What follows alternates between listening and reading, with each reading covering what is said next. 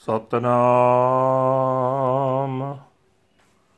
ਵਾਹਿਗੁਰੂ ਸਾਹਿਬ ਜੀ। ਰਾਗ ਬਿਲਾਵਲ ਮਹੱਲਾ ਪੰਜਵਾ। ਚੌਪਦੇ ਦੋ ਪਦੇ ਘਰ ਸਤਮਾ। ਇਕ ਓੰਕਾਰ ਸਤਗੁਰ ਪ੍ਰਸਾਦ।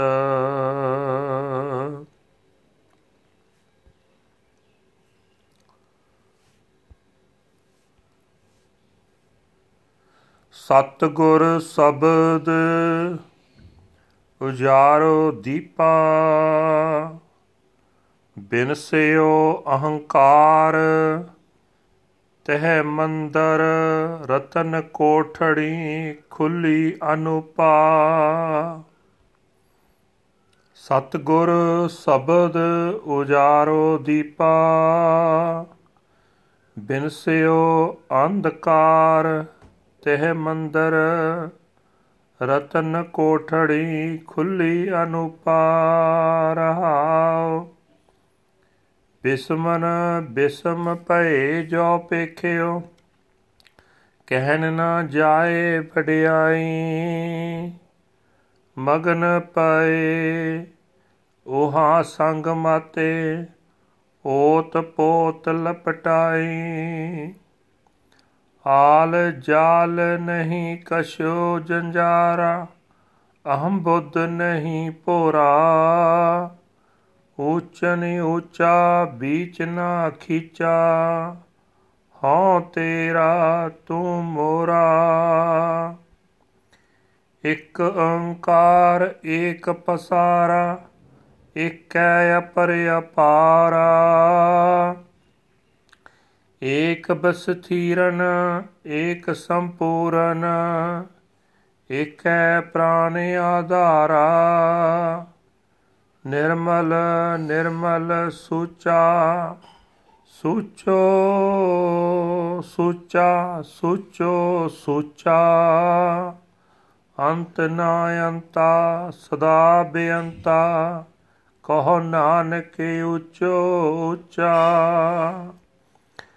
ਨਿਰਮਲ ਨਿਰਮਲ ਸੂਚਾ ਸੂਚੋ ਸੂਚਾ ਸੂਚੋ ਸੂਚਾ।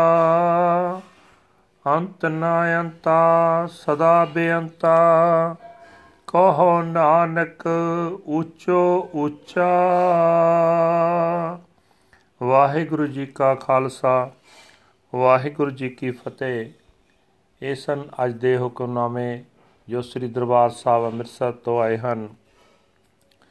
ਧੰਨ ਧੰਨ ਸਾਹਿਬ ਸ੍ਰੀ ਗੁਰੂ ਅਰਜਨ ਦੇਵ ਜੀ ਪਾਤਸ਼ਾਹ ਜੀ ਦੇ ਰਾਗ, ਬਿਲਾਵਲ, ਮਹੱਲਾ ਪੰਜਵਾਂ ਚੌਪ ਦੇ ਦੋਪ ਦੇ ਘਰ ਸਤਮੇ ਦੇ ਵਿੱਚ ਸੁਰਤਾਲ ਜੀ ਗਾਉਣ ਦਾ ਹੁਕਮ ਹੈ।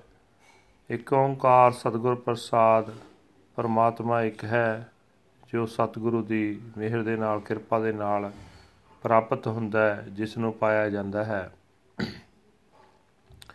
ਹੇ ਭਾਈ, ਜਿਸ ਮਨ ਮੰਦਰ ਵਿੱਚ ਗੁਰੂ ਦੇ ਸ਼ਬਦ ਦੀਵੇ ਦੇ ਰਾਹੀਂ ਆਤਮਿਕ ਜੀਵਨ ਦਾ ਚਾਨਣ ਜਾਂਦਾ ਹੈ, ਉਸ ਮਨ ਮੰਦਰ ਵਿੱਚ ਆਤਮਿਕ ਗੁਣ ਰਤਨਾ ਦੀ ਬੜੀ ਸੁੰਦਰ ਕੋਠੜੀ ਖੁੱਲ ਜਾਂਦੀ ਹੈ, ਜਿਸ ਦੀ ਬਰਕਤ ਨਾਲ ਨੀਵੇਂ ਜੀਵਨ ਵਾਲੇ ਹਨੇਰੇ ਦਾ ਉਥੋਂ ਨਾਸ ਹੋ ਜਾਂਦਾ ਹੈ।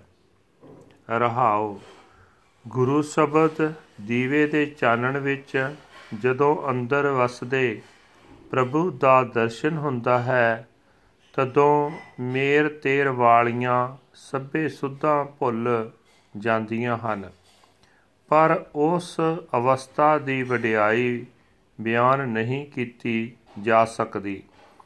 ਜਿਵੇਂ ਤਾਣੇ ਪੇਟੇ ਦੇ ਧਾਗੇ ਆਪੋ ਵਿੱਚ ਮਿਲੇ ਹੋਏ ਹੁੰਦੇ ਹਨ। ਤਿਵੇਂ ਉਸ ਪ੍ਰਭੂ ਵਿੱਚ ਵੀ ਸੁਰਤ ਡੁੱਬ ਜਾਂਦੀ ਹੈ।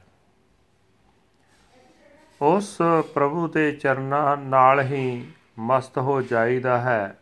ਉਸ ਦੇ ਚਰਨਾਂ ਨਾਲ ਹੀ ਚੰਬੜ ਜਾਈਦਾ ਹੈ। हे ਭਾਈ, ਗੁਰੂ ਦੇ ਸ਼ਬਦ ਦੀਵੇ ਨਾਲ ਜਦੋਂ ਮਨ ਮੰਦਰ ਵਿੱਚ ਚਾਨਣ ਹੁੰਦਾ ਹੈ ਤਦੋਂ ਉਸ ਅਵਸਥਾ ਵਿੱਚ ਗ੍ਰਹਿਸਥ ਦੇ ਮੋਹ ਦੇ ਜਾਲ ਅਤੇ ਝੰਜੇਲੇ ਮਹਿਸੂਸ ਹੀ ਨਹੀਂ ਹੁੰਦੇ। ਅੰਦਰ ਕਿਤੇ ਰਤਾ ਭਰ ਵੀ ਮੈਂ ਮੈਂ ਕਰਨ ਵਾਲੀ ਬੁੱਧੀ ਨਹੀਂ ਰਹਿ ਜਾਂਦੀ। ਤਦੋਂ ਮਨ ਮੰਦਰ ਵਿੱਚ ਉਹ ਮਹਾਨ ਉੱਚਾ ਪਰਮਾਤਮਾ ਹੀ ਵਸਦਾ ਦਿਸਦਾ ਹੈ। ਉਸ ਨਾਲੋਂ ਕੋਈ ਪਰਦਾ ਤਣਿਆ ਨਹੀਂ ਰਹਿ ਜਾਂਦਾ। ਉਸ ਵੇਲੇ ਉਸ ਨੂੰ ਇਉਂ ਹੀ ਆਖੀਦਾ ਹੈ हे ਪ੍ਰਭੂ, ਮੈਂ ਤੇਰਾ ਦਾਸ ਹਾਂ, ਤੂੰ ਮੇਰਾ ਮਾਲਕ ਹੈ। हे ਭਾਈ, ਗੁਰੂ ਦੇ ਸ਼ਬਦ ਦੀਵੇ ਨਾਲ ਜਦੋਂ ਮਨ ਮੰਦਰ ਵਿੱਚ ਆਤਮਿਕ ਜੀਵਨ ਦਾ ਚਾਨਣ ਹੁੰਦਾ ਹੈ, ਤਦੋਂ ਬਾਹਰ ਜਗਤ ਵਿੱਚ ਵੀ ਇੱਕੋ ਸਰਬ ਵਿਆਪਕ ਬੇਅੰਤ ਪਰਮਾਤਮਾ ਆਪ ਹੀ ਆਪ ਪਸਰਿਆ ਦਿਸਦਾ ਹੈ। ਉਹ ਆਪ ਹੀ ਹਰ ਪਾਸੇ ਖਿਲਰਿਆ ਤੇ ਵਿਆਪਕ ਜਾਪਦਾ ਹੈ। ਉਹੀ ਜੀਵਾਂ ਦੀ ਜ਼ਿੰਦਗੀ ਦਾ ਆਸਰਾ ਦਿਸਦਾ ਹੈ। ਇਹ ਨਾਨਕ ਆਖ, ਜਦੋਂ ਮਨ ਮੰਦਰ ਵਿੱਚ ਗੁਰ ਸ਼ਬਦ ਦੇ ਦੀਵੇ ਨਾਲ ਪ੍ਰਕਾਸ਼ ਹੁੰਦਾ ਹੈ, ਤਦੋਂ ਇਹ ਪ੍ਰਤੱਖ ਦਿਸ ਪੈਂਦਾ ਹੈ ਕਿ ਪ੍ਰਮਾਤਮਾ ਮਹਾਨ ਪਵਿੱਤਰ ਹੈ, ਮਹਾਨ ਸੁੱਚਾ ਹੈ। ਉਸ ਦਾ ਕਦੇ ਅੰਤ ਨਹੀਂ ਪੈ ਸਕਦਾ। ਉਹ ਸਦਾ ਹੀ ਬੇਅੰਤ ਹੈ ਅਤੇ ਉੱਚਿਆਂ ਤੋਂ ਉੱਚਾ ਹੈ। ਉਸ ਵਰਗਾ ਉੱਚਾ ਹੋਰ ਕੋਈ ਨਹੀਂ। ਇਸੀ ਅੱਜ ਦੇ ਹੁਕਮਨਾਮੇ ਦੀ ਵਿਆਖਿਆ। Now we will translate to translate into English Rag Bilawal, fifth Mahal, Chaupadas and Dupadas, seventh house. One universal creator God by the grace of the true Guru. The Shabad, the word of the true Guru, is the light of the lamp. It dispels the darkness from the body mansion and opens the beautiful chamber of jewels. Pause. I was wonderstruck and astonished when I looked inside. I cannot even describe its glory and grandeur. I am intoxicated and enraptured with it, and I am wrapped in it through and through. No worldly entanglements or snares can trap me, and no trace of egotistical pride remains. You are the highest of the high, and no curtain separates us. I am yours and you are mine. The one Creator Lord created the expanse of the one universe. The one Lord is unlimited and infinite. The one Lord pervades the one universe.